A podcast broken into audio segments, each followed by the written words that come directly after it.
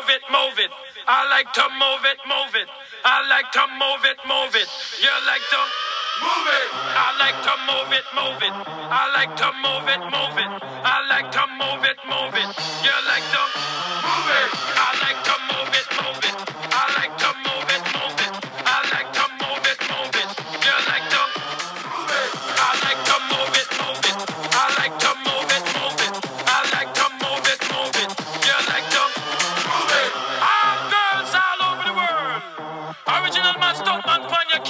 I love how all girls are move them body. And when you move your body, wanna move it nice and sweet and sexy. Alright? Woman, you cute. I don't need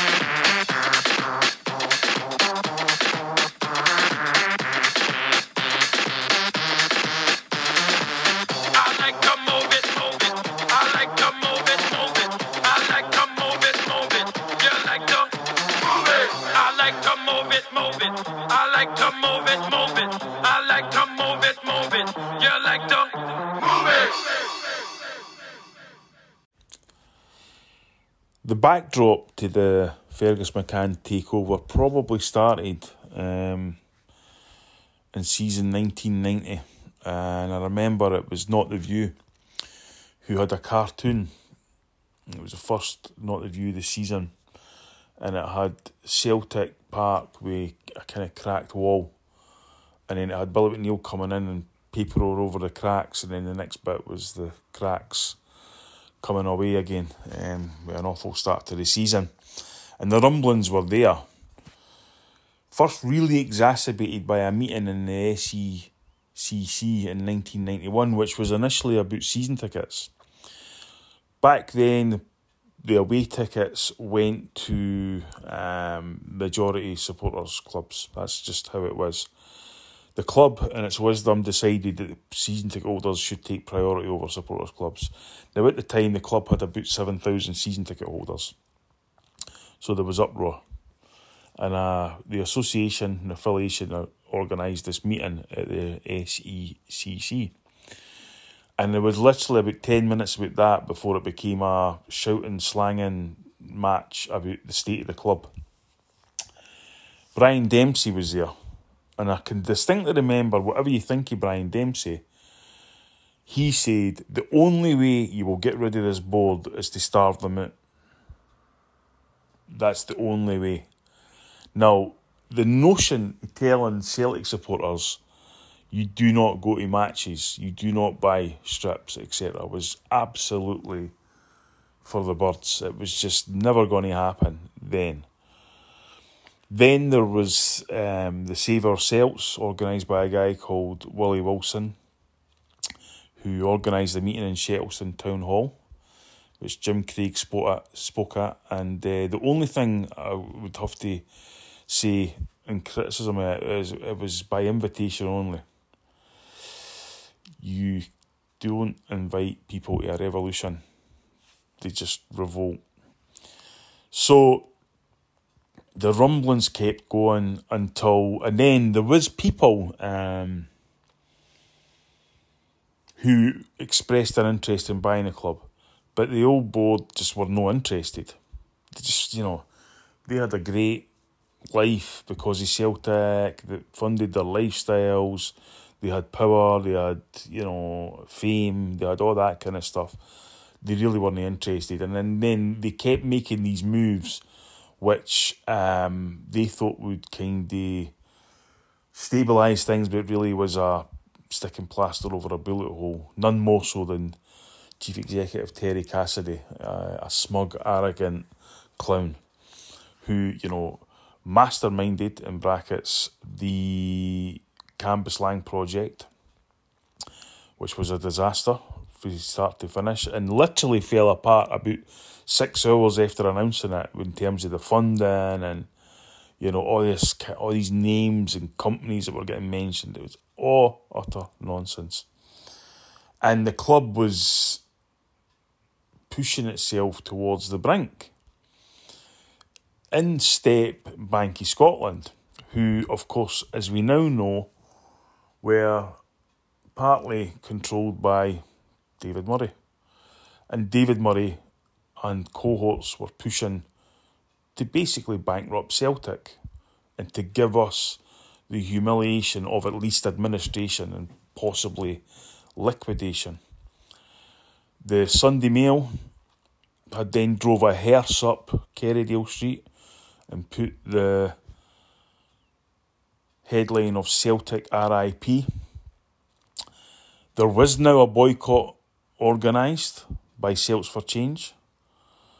And really, the only hope in all this was a wee guy from Croy who'd emigrated to Canada, had came over to Celtic in 93 with a plan, had published the plan, told us what the stadium would look, like, told us would do a share issue, and told us he would leave within five years.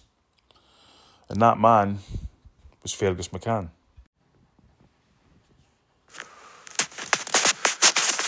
Right, Paul. As usual, hope this one finds you well. So, the Fergus McCann takeover. Early 90s, the atmosphere round about Celtic Park was toxic towards the board. I remember the the protests at the, I think it was Dundee at home, with the support the team sack the board banner on the Rangers end. Uh, I was was the really one for a match programme. Always bought the fanzines, and I remember not the views started rumblings against the board, maybe eighty nine, early nineteen ninety. Uh,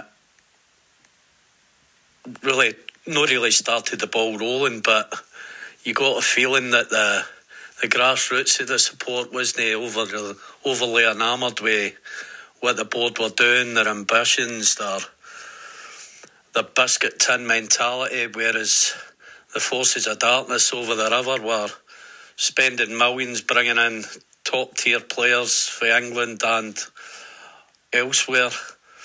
So, around about that time, it was Celtic fans were pretty underwhelmed with the support the board were giving managers, and really it was we didn't understand that behind the scenes that the Huns were cheating really with money they didn't have. As your expose and Armageddon, uh, the goings on at Charlotte Square with Royal Bank of Scotland, Bank of Scotland giving loans out willy nilly, and Gavin Masterton. Uh, so David Murray never actually spent a penny of his own money to put into Rangers. It was all taxpayer funded in the end. But I suppose going back to Fergus's takeover, it really ramped up. I remember around about late 93 when the Save Our Celts campaign really kicked off. And it was a, a case of having to choose sides, really, whether to put faith in the board to have proved less than able to take a club besides the Celtic forward with our small time family mentality, the Kellys, the Whites, and the Grants. I remember that idiot Terry Cassidy and his pie in the sky ideas for Cambuslang, and that was never going to get off the ground on a, a toxic waste site at the old, old Hoover factory. So it was never ever going to happen. I remember the atmosphere at a Celtic Rangers game. They beat us 4 2. They went 2 0 up early doors and things were looking bleak. We got one back and then they went 3 1 up. They went 4 1 up and then things really hit the fan then. I remember the, the headline was Derek Johnson got hot in the face with a Mars bar. Good enough for the fat biased bastard anyway, but uh, that atmosphere at Celtic Park showed that it was only really a matter of time before they had to go. I remember at the time I was working on London Underground, uh, obviously in London, and the headline news when the takeover was finally announced uh, was all over BBC, ITV News down there. It was the headline on BBC Breakfast, live reports for Celtic Park, delighted fans all over the shop. And everybody has a problem with Fergus, with what happened with Tommy Burns and everything. But the wee guy did exactly what he said on the tin. He was coming in to make a profit. He was going to build us a stadium and do exactly what he said he was going to do. He was going to win, win the title back. He done that under Wim. So I've not really got any problems with Fergus McCann apart from he's a capitalist bastard, but that's another story. After the takeover, there was a a feeling of blatant optimism.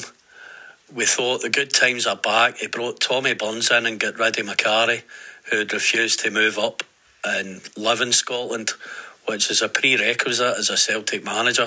So it was never going to work with Macari. Plus, his ambition, his signings, two British soldiers, Justin Whittle and the guy that Gary Holt, two signings for the British Army. That was never going to work at Celtic either. So getting Macari out and getting Tommy Burns in, he brought in. Obviously, Macari was a Celtic man, but he'd done the Frank Boff down to England as soon as he could. So somebody like Tommy Burns had gave his life to the club, bringing him back, getting a real Celtic man in in charge, was obviously getting the fans on board. He put in place the season tickets, the share offer that Celtic fans bought into, the biggest share offering in British football history, took up by the fans. The only downside of that was he also let Dermot Desmond in the building although he's a billionaire, he's we're nothing but a hobby horse to him. And the guy with 35% of holding in the club is the major shareholder. He is the biggest single shareholder, but he's not the majority shareholder. The fans are. And if the fans all go together, they would be able to vote in a block to to put paid to his ambitions and put the club on the right track, but they never ever do that. Still, after the takeover, blatant optimism, and then it led to stopping the 10. So all in all, a successful successful takeover in that regard, and the fact that Fergus built as a 60,000 seater stadium in the following years has led to his overtaking the forces of darkness, having an inbuilt financial superiority to them uh, because of the extra 10,000 seats we've got, extra season ticket holders. Uh, future's rosy, future Celtic. Hail, hail. All the best, Paul. The battle for control of Celtic Football Club appears to be over. A board meeting has been going on all day to decide the club's future. A Canadian millionaire, Fergus McCann, and a Scottish businessman, Brian Dempsey, have pledged new money for Celtic, which has been on the edge of receivership. Mr. McCann's expected to be appointed chief executive. The Celtic fans celebrating the appointment of a new board at their Parkhead Stadium tonight. After talks which lasted all day, the man who had saved Celtic from the receivers by stumping up a million pounds to pay off some of the club's many creditors said the final details of the takeover were being clarified by lawyers. It's a matter of the, the lawyers sorting certain technicalities out between them. If you want to stay on, can I ask you to have patience, be helpful to the police, remember what we're here for, and we'll be out very, very shortly, I hope, with the best possible news. So please. It's understood the Deputy Chairman, David Smith, has agreed to resign, along with two fellow directors, and they'll sell their controlling shares to other board members. The Canadian tycoon, Fergus McCann, who arrived at the club this afternoon, will be appointed chief executive after a meeting of the new board next week. For more than a year, fans disgruntled at the lack of success on the field and the financial chaos of it have been calling for the board's resignation and have boycotted games. It's a far cry from the glory days of 1967 when the Lisbon Lions' defeat of Inter Milan brought the European Cup to Britain for the first time. But since winning the league and cup double in 1988, success has been in short supply as their bitter old firm rivals have gone from strength to strength. The takeover brings to an end a long and at times farcical battle for control of one of Britain's most famous clubs. The tough task now for the new board is to restore Celtic to its former glory. Andrew Castle, BBC News, Parkhead. I am an outlier. I try to make actions speak louder than words. Um, people will often describe me as militant. I always say I've only got about really seven real friends. Um, I am a very marmite person because I get under the skinny people. And so, as a 19 year old, to start boycotting uh, Celtic games for me was a no brainer. Um, and that's exactly what I did um, in season 1993 1994. I made a personal choice not to renew my season ticket, which was for the, the, the Terracing. And I just had given up hope of there ever being any kind of real Celtic competitiveness and challenge as long as the the old board remained in place. And I mean the writing was on the wall. Uh, start of season ninety three, we had some terrible games. I remember losing 3 2 to Hibs at Celtic Park, which came around um, less frequent than Halley's Comet. Um, and it got worse and worse. And then, of course, we went to St Johnstone in a midweek game and got beat 2 1. The Huns actually lost 2 1 at home in Motherwell that night as well. If I memory serves, I think it was Dougie Arnott scored both goals. And um, after that, it was just poison, and you knew Liam Brady had to go. But you also knew the problems were far bigger than the team being crap. Um, there was nothing. There was no strategy. There was no vision. There was we weren't going anywhere, and um, something had to change. And so when we played Dundee on the Saturday, it was toxic uh, atmosphere. It was just continual chanting of sack the board um, and, you know, it just something had to give. But of course, in any situation like this, and especially with Celtic, it's not a universal thing, you know, where everybody's like, ah, the board must go. Matter of fact, my uncle Francie was in favour of the board because his kind of remember, remembrance and, and, and connection to the Kellys he was like, oh, but they're, you know, descendants of Robert Kelly, therefore great. No. Um, people, the board had started calling people who wanted to malcontents. Um, it was one of the reasons why they didn't want to have any season ticket holders in the terracing because they thought that it meant people thought they had a right to um, for more basically and have a say. And so it was just it was just awful. And I, you know, I was drinking a lot of the time, a local pub, the Gunner, and it was like almost a daily occurrence. I'd be in there and I'd be getting slagged because it was just crisis after crisis and crack crest after crack crest. And nay with you, and you know, they brought in Lou Macari as manager who refused to move up for Stoke. Um, say on television, if David Murray offered him a million pounds, he would take it. Um, played a style of football that was eye bleeding, signed players that were never ever going to be good enough to play for Celtic, even when we were that bad. And generally, just things went bad to worse, culminating in the you know the Mars Bar game at New Year, which was me and my friend Michael Shields. The first game we went, the first home game we went to that season, we went to all the away games because, um, as I say, our boycott basically meant that we went through went to the car park, shouted abuse at the board, game kicked off, we went to the Oak Bar and sat there being very miserable, it has to be said. Uh, it was just torture. And um, but we thought we had to support the team in that sense. Well, we were 2 out doing after two minutes, and then it was just mayhem. Our first league win, our first win of any kind that for that fact, because we went out the first round of the Scottish Cup um, at Motherwell was against Hearts in mid February. You know, it's just imagine that.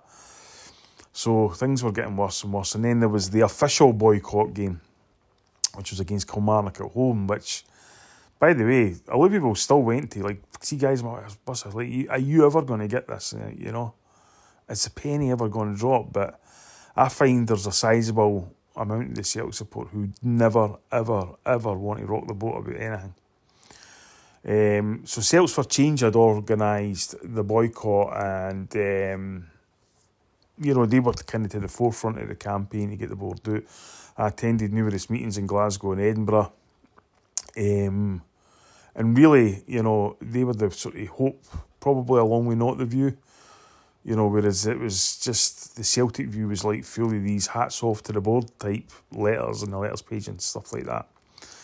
Um, so the boycott went ahead, and there was a Fox on the pitch at Celtic Park that night. Celtic beat Kilmarnock 1 0 with a John Collins goal. I wasn't there, I was in the Oak Bar again. And the board announced that the crowd was over 10,000, which apparently was utter rubbish the Celts for Change campaign had counters, and they basically reckoned that other than the Kilmarnock fans who were there, which was quite a substantial amount, by the way, considering these days, there was very, very few people that actually paid into the game. And but I was despondent because nothing changed that day. Some fans, the affiliation even suggested a a walkout on 60 minutes. And it was kind of like, what's the point in that? You just give them the money anyway, you know? So that was a Tuesday night. Wednesday, nothing. And then Thursday, um, I distinctly remember being in the gunner and a news flash came on that the Celtic board had quit and it was one of them where did you see that? Did you see that? Did you see that? What you know, communication not being what was kind of thing. Um, and so on the Friday, I went through to Celtic Park for about four o'clock, I think. Horrible, horrible day, pissing rain, freezing, and um, people were inside the building, outside, inside, outside. Nobody really knew what was going on. Matt McGlone came out a couple of times, things like that. And then, of course, I was literally about to leave when Brian Dempsey came out and said the game is over, the Rebels have won, and everybody went absolutely ballistic. And I remember going up to St Johnstone um, the following day, and it was like a fucking weight off your shoulders. You know, uh, Fergus was there, and um, Paul Byrne scored in the first couple of minutes, and just brilliant, you know. And then back to Celtic Park, um, where again the crowd was giving out about 40 odd thousand or something, but there was probably more because everybody came back and we got beer from Motherwell that day again. But you had the feeling that the wheels were in motion. And they were in motion because of Fergus McCann. Fergus McCann, it has to be said, put his money where his mouth is. Um, John Keane put a million pound in to the Bank of Scotland when the Bank of Scotland was going to pull the plug through, I think, bigotry.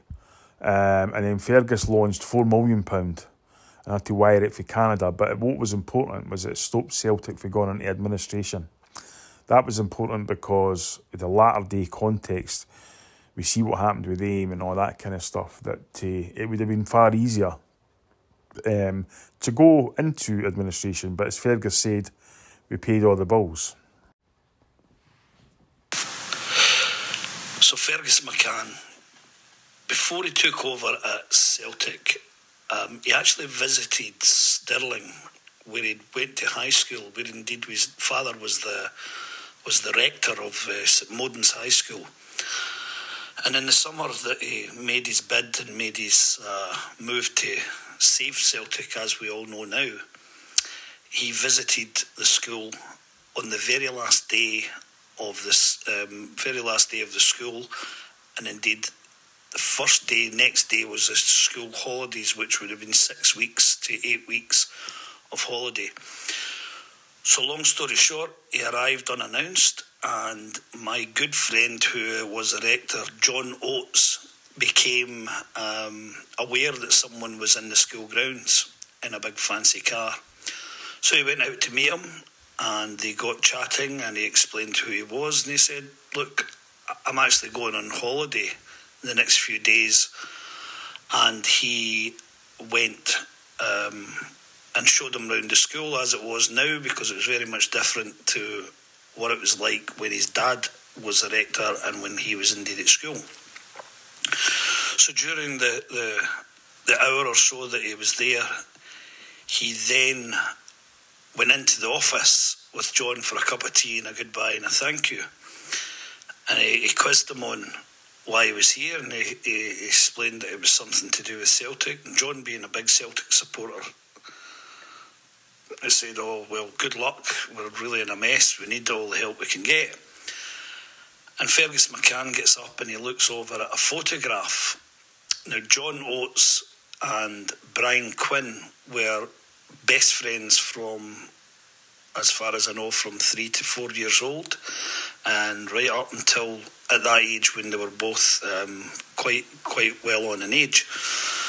And when Fergus McCann saw him, he recognised him as the chairman of the Bank of England, who had just recently retired. When he asked John, he says, How do you know this man? He said, Well, he's my best friend. He said, We're going on holiday together. He said, Is there any possibility that we could get him in a room? I, I, I, believe he would be an amazing chairman at Celtic if I get my um, if I get my bids accepted.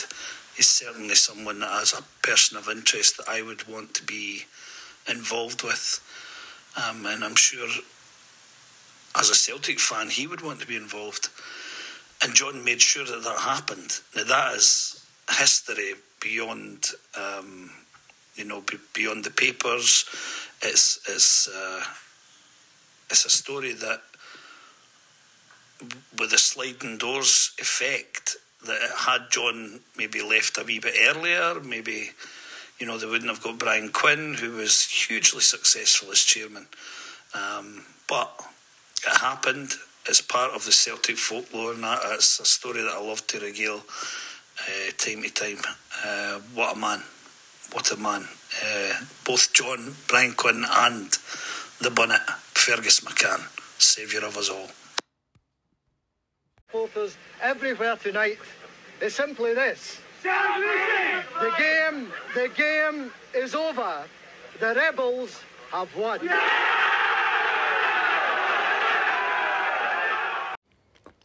I need to throw some Astra skiers type context in here. So, perception at the time was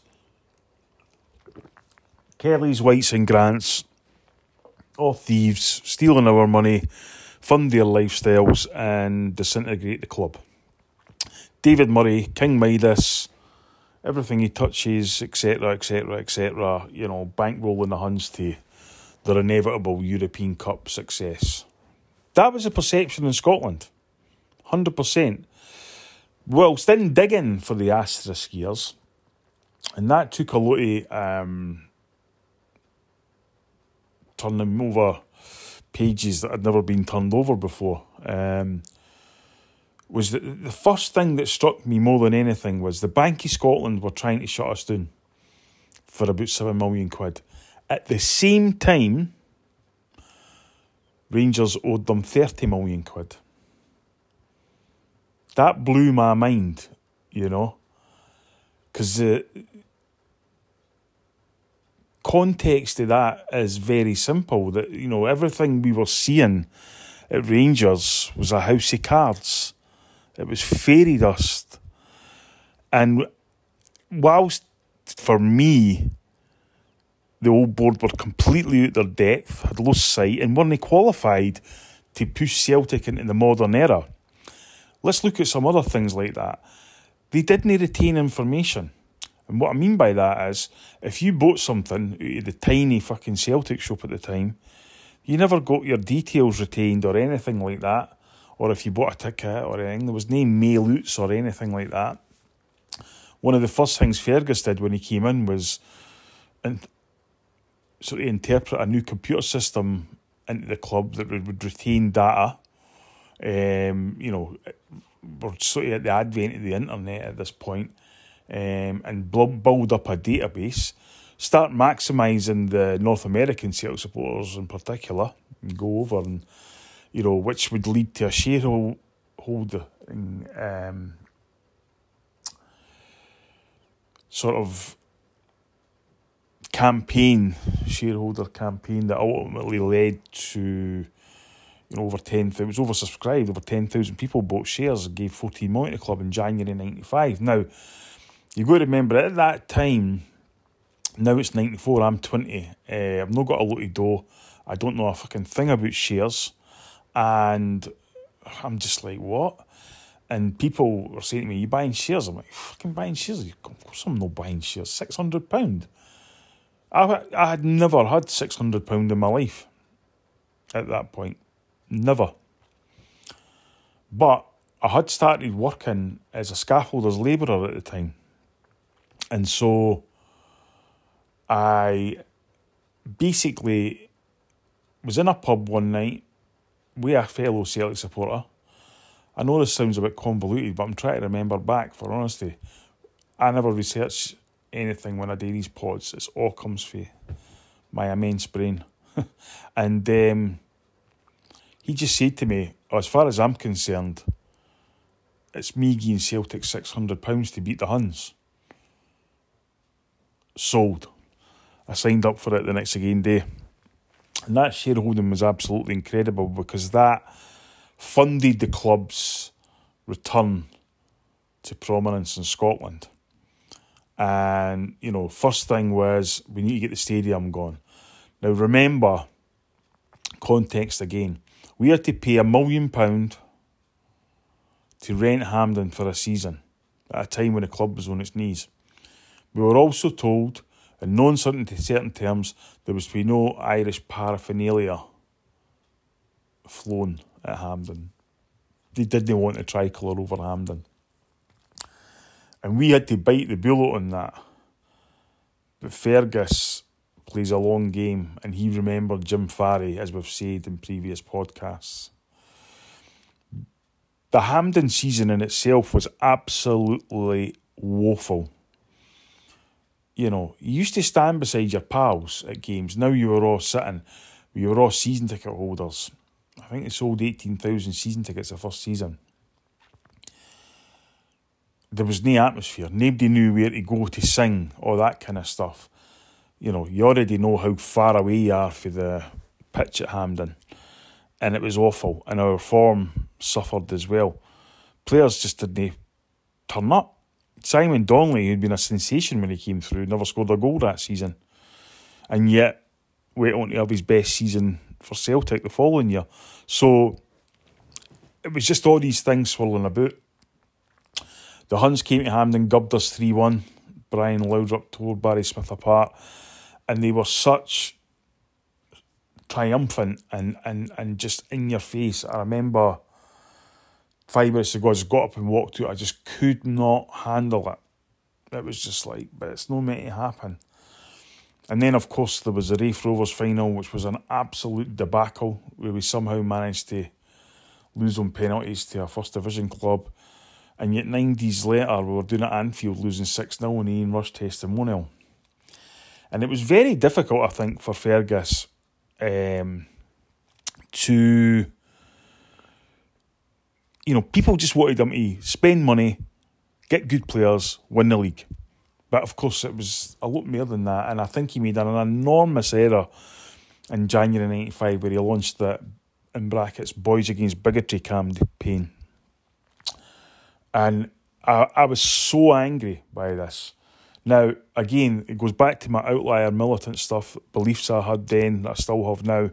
People, they weren't the norm and all that kind of stuff. But I was saying recently, I said, you know, these things evolve all the time. Now, as far as I'm concerned, we lived in a country that did not welcome us. You know, we faced discrimination and racism on a daily basis. We were in the face of a rival who had a policy apartheid for just under 100 years. Why on earth are we now being persecuted for the songs that we sing? And as I say, the date, debate evolves. I said to somebody at Celtic last week, see if you had this debate now, you wouldn't have a leg to stand on. And he looked at me like, How do you mean? I said, In the context of what we know now, hooded men, torture, waterboarding, innocent people being slaughtered, and you want to fucking harass me for singing a song? Forget it. So that was a mistake and it alienated a lot of people. Um, and then you were getting wee tidbits about the infighting with Tommy Burns and of course, Tommy just wanted for the best for the club. And I remember an employee telling me a story when we signed Alan Stubbs. And Tommy said, have a look who's in the boardroom. I said, Christ, I it's Alan Stubbs. He says, we're, we're on our way back, blah, blah, blah. Then Fergus come on and said, what are you doing? And he said, I'm just showing, you know, I'll not name his name, uh, employee of the club, the new signing. Oh, you should know how you do, do that. We need to speak to the press first. No, that's kind of like, what the fuck? It's just a Celtic supporter want to see a new player you know. And um, so there was always that, and it kind of, I think, was exacerbated by the hiring of Jock Brown, um, who was a disaster, absolute disaster. You know, I know he wrote a book and all this kind of stuff, and just the way he was always trying to spin things and the lawyer speak and all that kind of thing. But there was a deep distrust of people like him um, by the fans. But ultimately, the the foundations were now being put in place to challenge for the league. And we challenged for the league, you know, 95, 96, 96, 97, and then, of course, won it in 97, 98. Whatever anybody says about Fergus, that was down to him.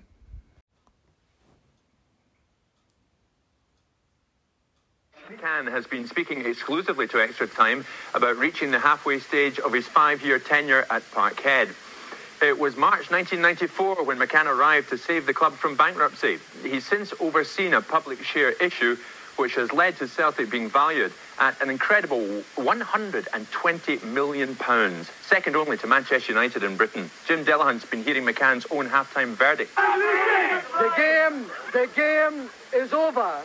The rebels have won. This was the moment when Celtic fans realised that Fergus McCann had saved the club from going out of business. McCann didn't hang about in getting things done. Effective from June 14th, I gave notice to Mr. Luigi Macari that he had failed to meet important obligations under his contract of employment, and he was that he was dismissed from his position as manager of the club. The new owner then sounded out various people about who should take over. The consensus was that former player Tommy Burns would grow into the job after cutting his managerial teeth at Kilmarnock. The pair have had their differences, but Celtic now look to be back in business, with McCann's own expertise ensuring that Burns has the funds to buy the best players available. Our name is strong, but our record in the last few years isn't, isn't supporting that at this point, so we really have to turn that around. And it's great to have all these nationalities uh, of players here. I think it adds a great deal of flavour to the game in Scotland, and I think it. Uh, people criticise the fact we've got you know overseas players, but I think uh, the punter wants to see the best on the field, and if he's a Scottish player or if he's not a Scottish player, well, that's uh, well and good. He just wants to see the team do well and play attractive football. So that's up to us to deliver that. On Tuesday night, Celtic fans get another taste of big-time European football, a flavour which older generations became used to on a regular basis. Domestic success remains the first objective, but the managing director knows that Europe is the big stage which Celtic fans want the team to be performing on. Absolutely, uh, and I think uh, we're looking forward to this game ha- against Hamburg on Tuesday. Uh, it's a big event for us. We want to keep moving forward in Europe. Uh, big hurdle to get over, and I think our team is up to it. So I think we've. It's it's it's not an easy business, as you know. Football is very unpredictable. Uh, you just do the best you can. I think what I'm very happy about, the thing I've got the greatest satisfaction about here, is we've got an excellent group of people running the club, uh, from the football side to the administrative side, the commercial side, financial people, uh, marketing people. We've got a very good team here. McCann Celtic is now a massive operation with 40,000 season ticket holders to be serviced before anyone else can get a look in. The business is booming, but McCann knows success on the field has to be the ultimate objective. I think we're going reasonably well according to plan. We'd, we'd like to uh, naturally get some trophies back into Celtic Park. Uh, we have invested heavily in players. We've uh, invested heavily in the park. I think our supporters have, have invested heavily in us, and I think that uh, so it's it's very much a giant family. And uh, as a group, uh, we're having an annual meeting on Monday, for example, when we talk to our shareholders and report to them on the last year, and I think we'll have a good report to give.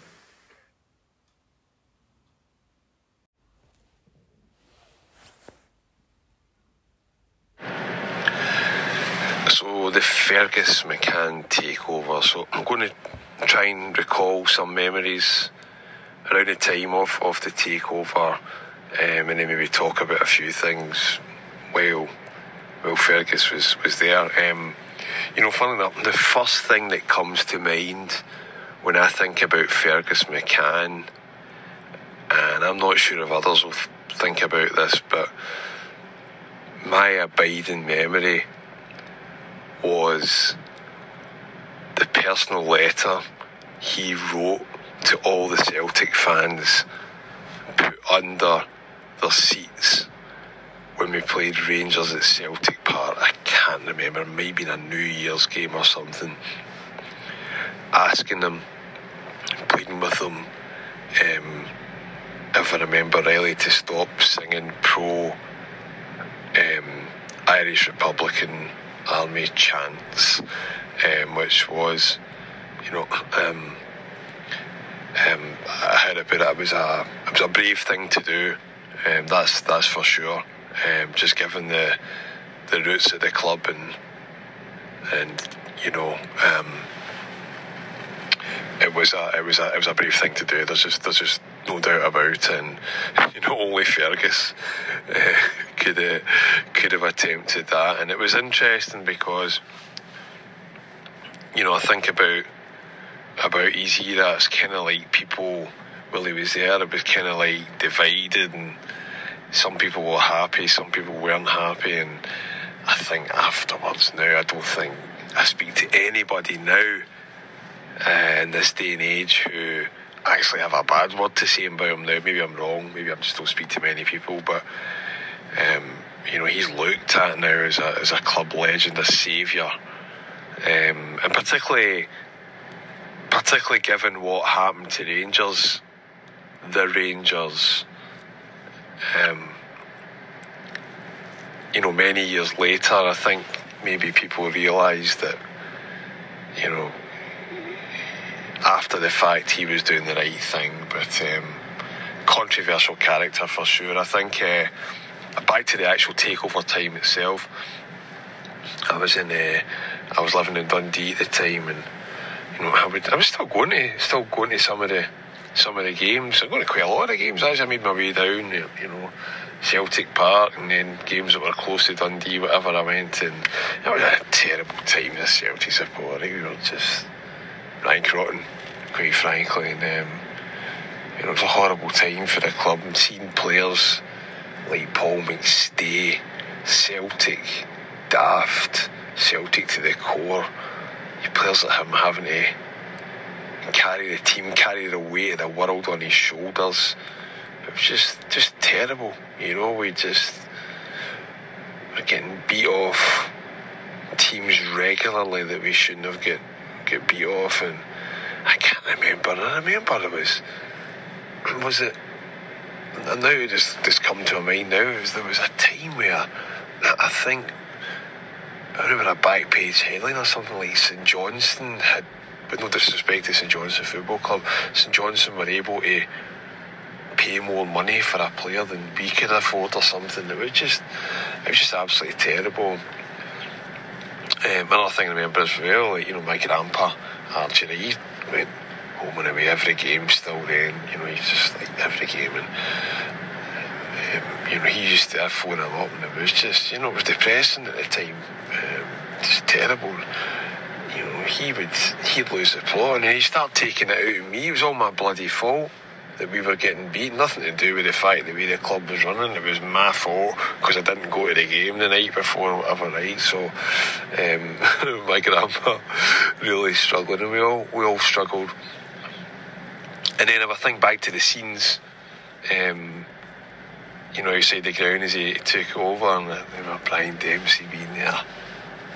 There was Matt, Matt McGlone there. I can't remember, but I remember the you know, was like way outside or I'm trying to remember the you know, the, the occasion kind of on, on the television and the news and the Rebels have won and whatever else, right? Um, I think we were just delighted that our club had been saved. We were safe. We did not know what lay in store. But again, um, you know, what he did was incredible. Um, a couple other things I remember kind of during his tenure.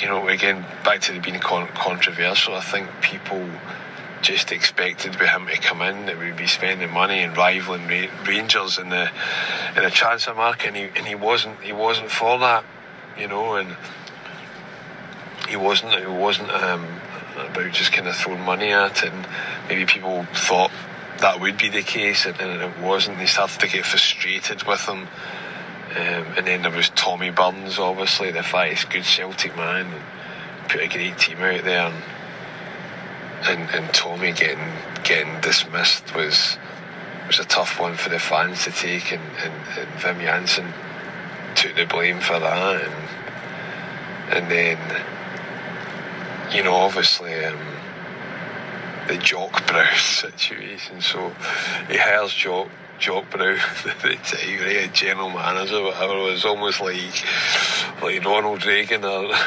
or Donald Trump becoming the president of the USA. Like how does you know how does a a commentator um, how does a, a former commentator, albeit Jock was a was a lawyer by trade as well, how does he become the, the general manager of, of Celtic? I think the I think a lot of fans struggle with that, and it just seemed to be a bit of a joke at the time. I remember hearing a funny story actually about Jock Brown and um, sitting down and uh, you know with the, the, Celtic coach and stuff. I think Andy Ritchie was this kind of Celtic man, but Morton legend. He was in the coaching staff, and um, and I remember a story that that Jock Brown was telling him was just like you know, been commentating watching European football, Scottish football, British football, whatever for 15, 20 years now, you know, been here, there, everywhere, you know, so I kind of know, I know what I'm talking about when it comes to football. Apparently Andy turned, Andy Ritchie turned around something like and says, uh, he says, aye, that's very good, Jock. He says, I've been watching Perry Como for 30 years doesn't mean to say I'm a good lawyer. it was I thought it was a cracking story. I don't know if that's true or not, but anyway, Jock was um, was a bit kind of ridiculed. Obviously, Celtic fans, you know, lay his appointment, his unpopularity at the door of Fergus McCann, and a lot of people thought that he'd been put in there to take the flack away from McCann, right? So he got on with the job and, and not take the personal abuse. But again, that was another controversial um, decision. And I guess the last thing I, I, I remember is is that thing, you know, as a Celtic supporter, you know, it was like one step forward, five steps back. And of course, Fergus delivered on his promise of us winning the league and not just winning the league, but stopping 10 in a row right? Um, or being being part of stopping ten in a row, and it was it was such a huge moment for the club. The relief, the pride we have we had in that that record um, was really important to the club and, and, and winning that season against all odds. Again, it always seems to happen, doesn't it? Rangers had spent Rangers were nine in a row, and went spent millions in the transfer market um, that summer, and obviously. Um, didn't spend wisely, and we did. You know, bringing in players like like um, Henrik Larsson, um, you know, Mark Rieper, uh, Craig Burley, players like that, right, to supplement the the, the team, and uh, and we won it. But of course, the five step backwards, which, which we thought at the time was uh, Wim Jansen leaving the day after we won the league, and a lot of people put that down to Fergus as well. And, um, and whatever else. But you know, mixed mixed views at the time. I think um, I can't even remember to be honest what my opinion was at the time. Um, I, I, think I do remember being frustrated that, at not not splashing the cash and you know, going the extra mile to get David Ginola. Whether he wanted to come or not, it's another story anyway. But um, I remember being frustrated, but at the same time, you know, thinking we're, we're making progress here and we're getting better. But I tell you what, now again, given the context of what happened to um, um, former rivals um, over the last ten years, um, I don't think. And actually, sorry, even to this day, the way Celtic's run as a business now. Um, you know, you've got to go back to, to Fergus McCann and how he set set the precedent, um, um, which has been financially astute. And um, um, he, the guy left um, a huge legacy, and I think I've said this in a few podcasts before, but my generation, the generations before, will appreciate it because we lived through it. It's maybe more, more difficult trying to explain it. Um, well, people have just started following us in, in recent years, but absolutely saved the club. Aye, I heard that I know. He meant to say Perry Mason, no Perry Como, the silly bastard.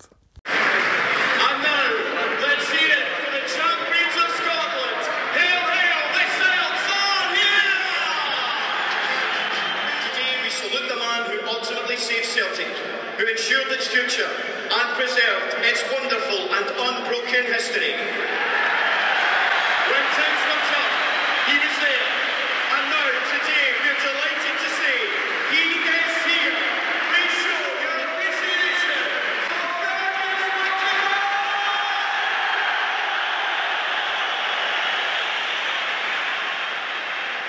What an honour it is to be just to be here at Celtic Park with you.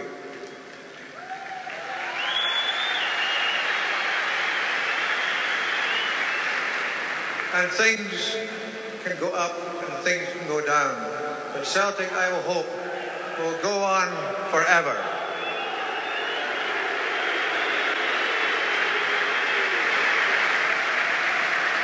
We have three years of championships to celebrate today, not just one.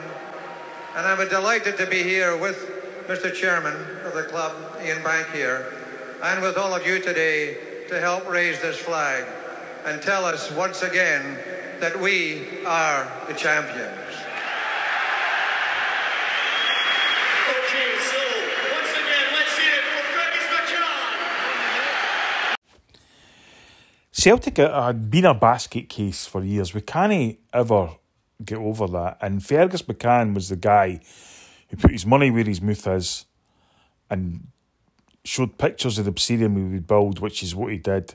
Said we would win the league within his tenure, and then said he'd leave within five years, which he did.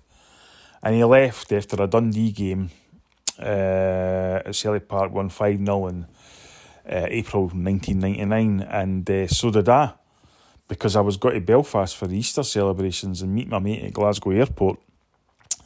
And there was Fergus in Glasgow Airport, and I managed to, the only time I ever met him and shook his hand, I just said thanks. And in typical Fergus fashion, he said, What for? he was a man that definitely divided opinion. Um, he had some bizarre uh, traits about him that um, ultimately um, would make him what you would describe as an eccentric. John Paul Taylor for the ticket office told me once when um, they were in Celtic were playing Raith Rovers at Stark's Park, but they were in the ticket office having to do the tickets for a Celtic PSG game. And they were in there all day, you know, because the facilities weren't, you know, were still building up, etc. And the team bus comes back from Stark's Park, you know, half six or whatever. And John Paul's just looking the door. The ticket office coming out. And he sees Fergus, and Fergus sees him. And Fergus comes bounding over, and he's like, "Oh, how you doing? How says, did you get all the tickets? Aye, aye, we've got them out. It's fine. It's done. Oh, brilliant. That's fantastic." He says, "You must be starving." John Paul's thinking, "Oh my God, Fergus has got to take me for a meal, eh?" And uh, he said, "Aye, aye, I am actually." And he's like, "Ah, here." Goes into his pocket, takes two pies out, hands one to John Paul, and says, "I picked him up in the Raith Rovers boardroom. You have one for your tea, son," and just walked away. Um, another one I heard was when um, he left the building late one Friday night, pouring rain, went out, and the staffer watched him to go to his car, and uh, he came back and just walked in, and he said, "Oh, I forgot." He says, "My car was stolen this morning. Can you phone me a taxi, please?" Um, and then a, a, priest once told me that um, when Fergus used to start coming to chapel on a Sunday when he moved here, he says, uh, you know, at the end of it, and he says, he says, Fergus, can I have a wee word with you? He says, what is it? He says, we're doing a raffle here at Christmas. Could you donate a couple of tickets? And uh, Fergus says, look, I'm here to worship, not talk about tickets. You know, but that was him. But ultimately, and this can never be forgotten, he had Murray's number. Right? Never forget that. Brian Conway told a great story about bringing in guys like Brian Quinn. And I suppose he also brought in Dermot Desmonds, unfortunately, but he was bringing in people, Patrick Sheehy and that, who were solid financial business people who ran everything by the book and kind of knew how to attract money and etc. Whereas Murray, of course, was just a fucking dictatorship. One man, what I see goes, piggy banks at the Bank in Scotland and uh, Royal Bank of Scotland, uh, an ex- inexhaustible overdraft, and eventually an EBT scheme. So Fergus had sussed that out, and by the time Fergus left, we had a 60,000 seater stadium, which is why Murray pushed through the EBT scheme for the whole staff because he knew his main rival had 10,000 more people coming through the gates every week, and that was something he could not compete with. So that's a legacy that Fergus leaves 100%. Um, and the foundations for the club is why we can honestly say that we've went from immigration to domination.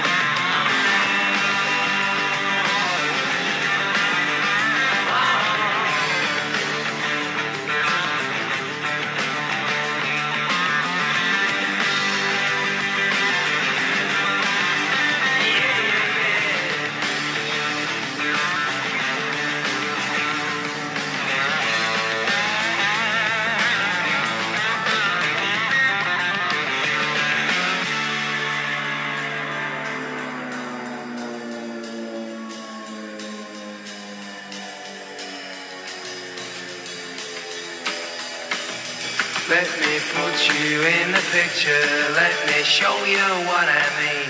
The Messiah is my sister, ain't no king, man, she's my queen. Let me put you in the picture, let me show you what I mean. The Messiah is my sister, ain't no king, man, she's my queen. Let me put you in the picture, let me show you what I mean. The Messiah is my sister, ain't no king, man, she's my queen.